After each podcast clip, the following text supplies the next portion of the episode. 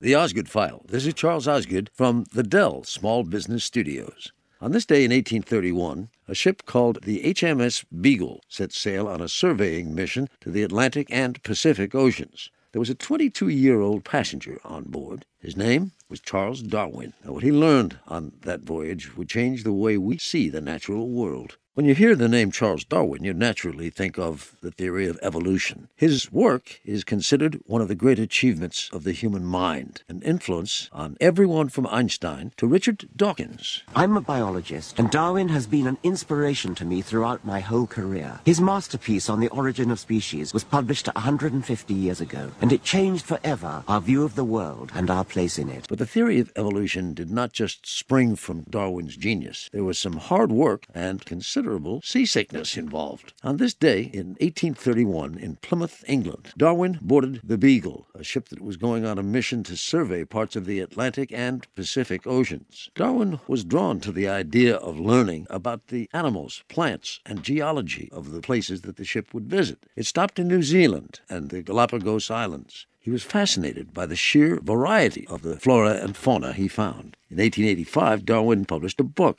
on the origin of species by means of natural selection.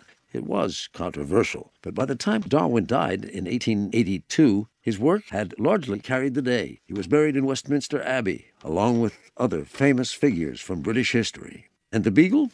As for its evolution, it went on another survey voyage to Australia. Then it was broken up in 1870. Gone, but never forgotten by Charles Darwin.